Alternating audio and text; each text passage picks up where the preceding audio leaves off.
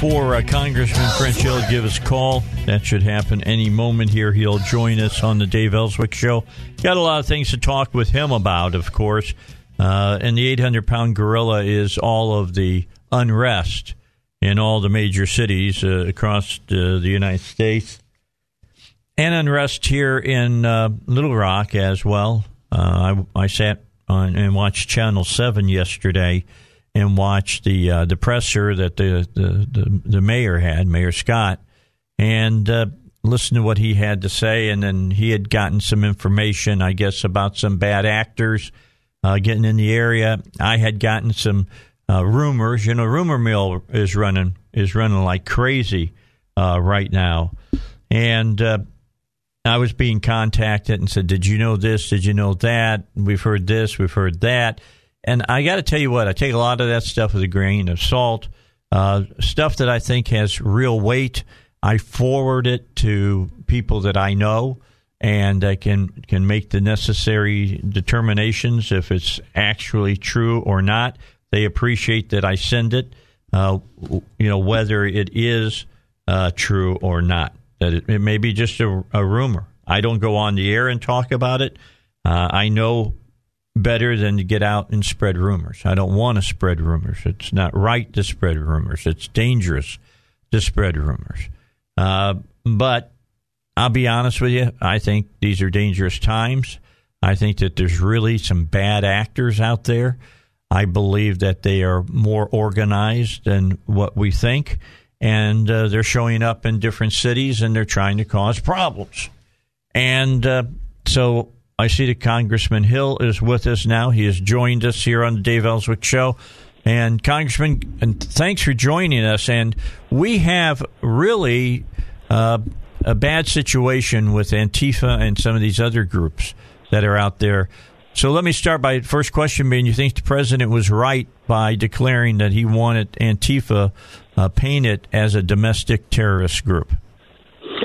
Well, good morning, Dave. Great to be with you. I think those decisions are tough. I have not reviewed all the uh, documentation for it because when you do it, you set precedents on various things. But if he's done that and thought it through carefully with uh, the Justice Department, then I can support it. I've gone through this when I've looked at drug cartels and uh, various uh, extraterritorial drug movement folks like M S thirteen and others. And when you get down to it, the details of declaring somebody a terrorist organization are, are complicated. So um, I'm not an expert in it, but it's it's clear they're involved. It's also clear that uh, from what I've read that extraterritorial actors potentially out on social media are trying to make it worse, uh, which we've seen before. So we don't know.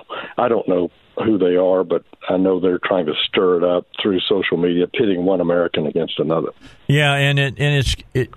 Look, it's like I've been talking on the air. This is not the first time this kind of stuff has happened.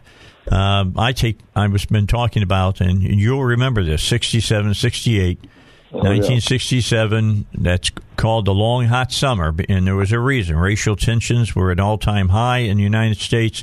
And major cities across the United States were on fire, literally. Detroit, which I talked about just the last half hour because I was I was talking about how the Detroit Tigers baseball team literally put out racial tensions in nineteen sixty-eight because they won the World Series.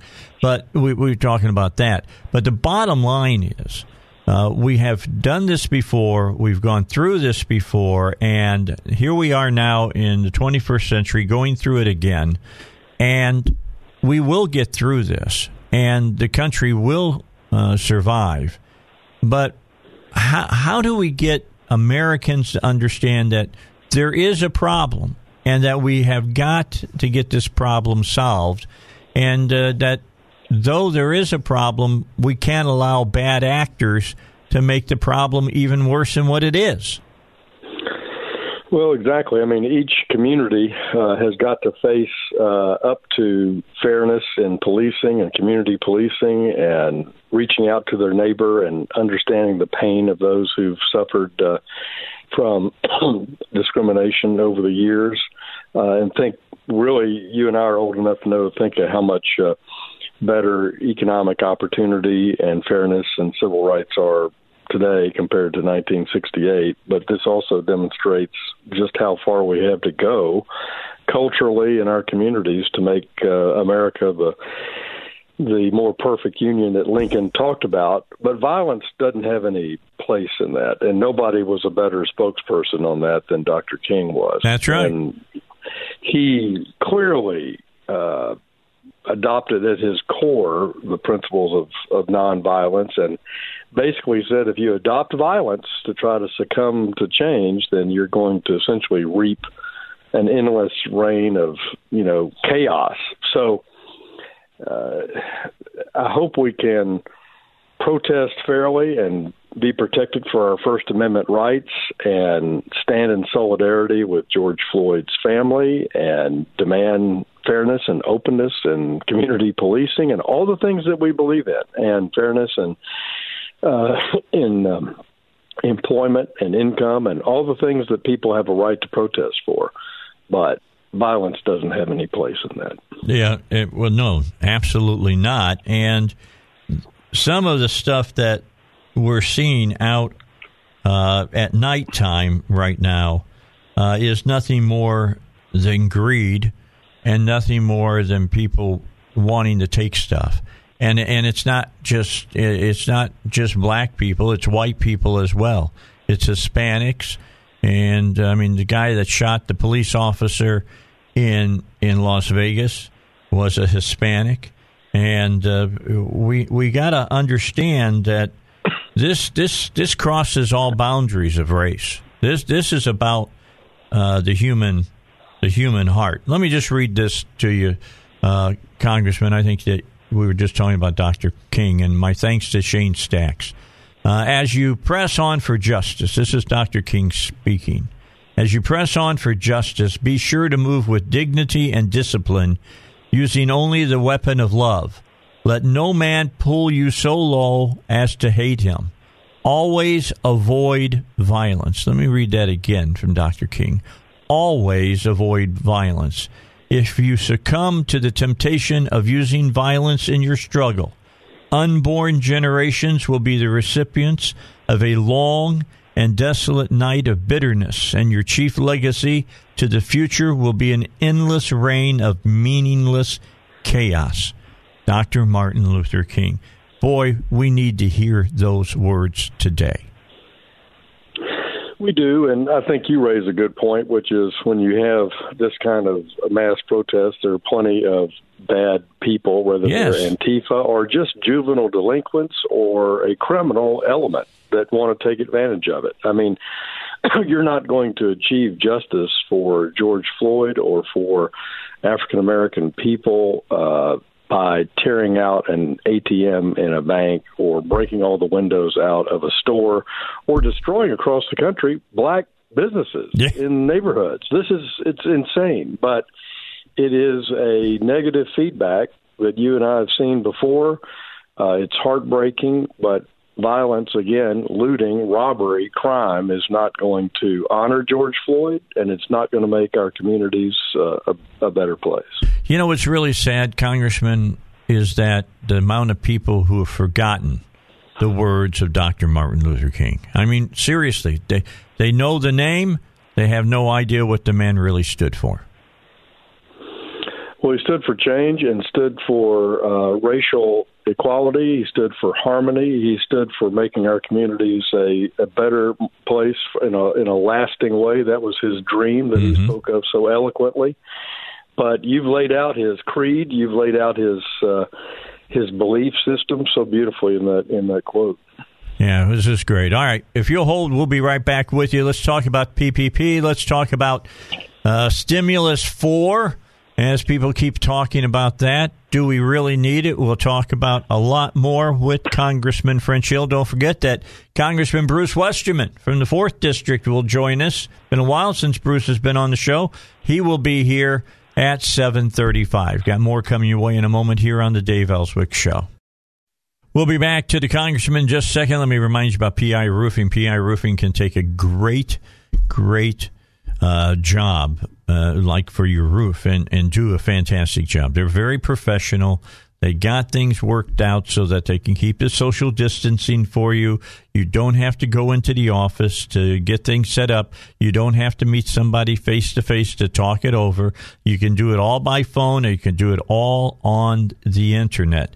They understand that your well-being as far as your health go, uh, goes is number one in your mind, and they'll keep you that way. But here's what they'll do. They'll fix your roof. You shouldn't have to worry about your roof uh, during COVID nineteen. Uh, they'll come out, take care of it, do a wonderful job on it, did a wonderful job on my house. Uh, had a little problem with the uh, uh, the second layment uh, that was up on the roof, the, the felt, and it, it looked like kind of like uh, uh, uh, like there was waves in my, my roof. They came back out. They uh, fixed that. Uh, no charge to me. It took them all of uh, half a day. It only took a day to do the uh, the roof in its entirety. It was a fantastic job. If they got to take it all the way down through your, the plywood, they can do that for you. If your roof is in really bad shape, these are the folks to get it back into fantastic shape. Call them at seven oh seven, three five five one, seven oh seven, three five five one, or you can visit them on the internet at P I roofing dot com. That's P I roofing, one word, dot com. All right, our guest is, uh, of course, Congressman uh, uh, Hill. He is with us uh, every Wednesday at this time. Let's talk about the P P P. Uh, I was watching, I think it was Fox Business yesterday, and, and they said a lot of the money from the latest uh third part of the stimulus hasn't even hit basically the United States, uh, businesses and things of that nature. But yet we're hearing them talk about, you know, the the, the fourth uh, of these uh, of these stimuluses that they want to do. And I go along with what uh, McConnell's been saying, and, and McCarthy and some of the others, that, uh, hey, let's wait to see if this stuff is working first. Well, P P P, the Paycheck Protection Program, is probably one of the more important and successful items that we had in the CARES Act. Uh, in Arkansas, we've helped over forty thousand businesses and had over three point three billion dollars help small businesses keep their employees on the payroll, keep their rent paid. And um, I think it'll be a big help as we reopen now to have had that capital in place. Uh, there's still money outstanding uh, on that program. It's not all been taken by American businesses. So we appropriated about six hundred billion dollars for the use by small businesses in P P P, and only about uh, five hundred billion dollars has been used across the country. Uh, so that kind of gives me a, a feeling that people who knew about it uh, have applied for it, they've gotten it, they're using it, and um, that money may come in handy in a few weeks, obviously, if, if um, uh, things don't open up in some parts of the country, right? I mean, it could be mm-hmm. useful to somebody later on, and Congress may need to change the dates around that program to make it more uh, useful. But the economy is opening now, and that's why I agree with your assessment. Let's look and see what uh, the economy and business needs to get reopened in the weeks ahead. Uh, and, and McConnell has continued to talk to everybody on Capitol Hill about what might be needed, and I think that's important. Of course they should be talking about what might be needed. Well, the president seems to say, and, and uh, Mnuchin have said that the fourth stimulus that they're looking at is different than the first three. I mean, the president is really pressing, as McConnell has been uh, pressing over in the Senate. Uh, you're not going to even talk about a fourth stimulus unless you're going to talk about liability protections uh, for b- businesses because of COVID nineteen.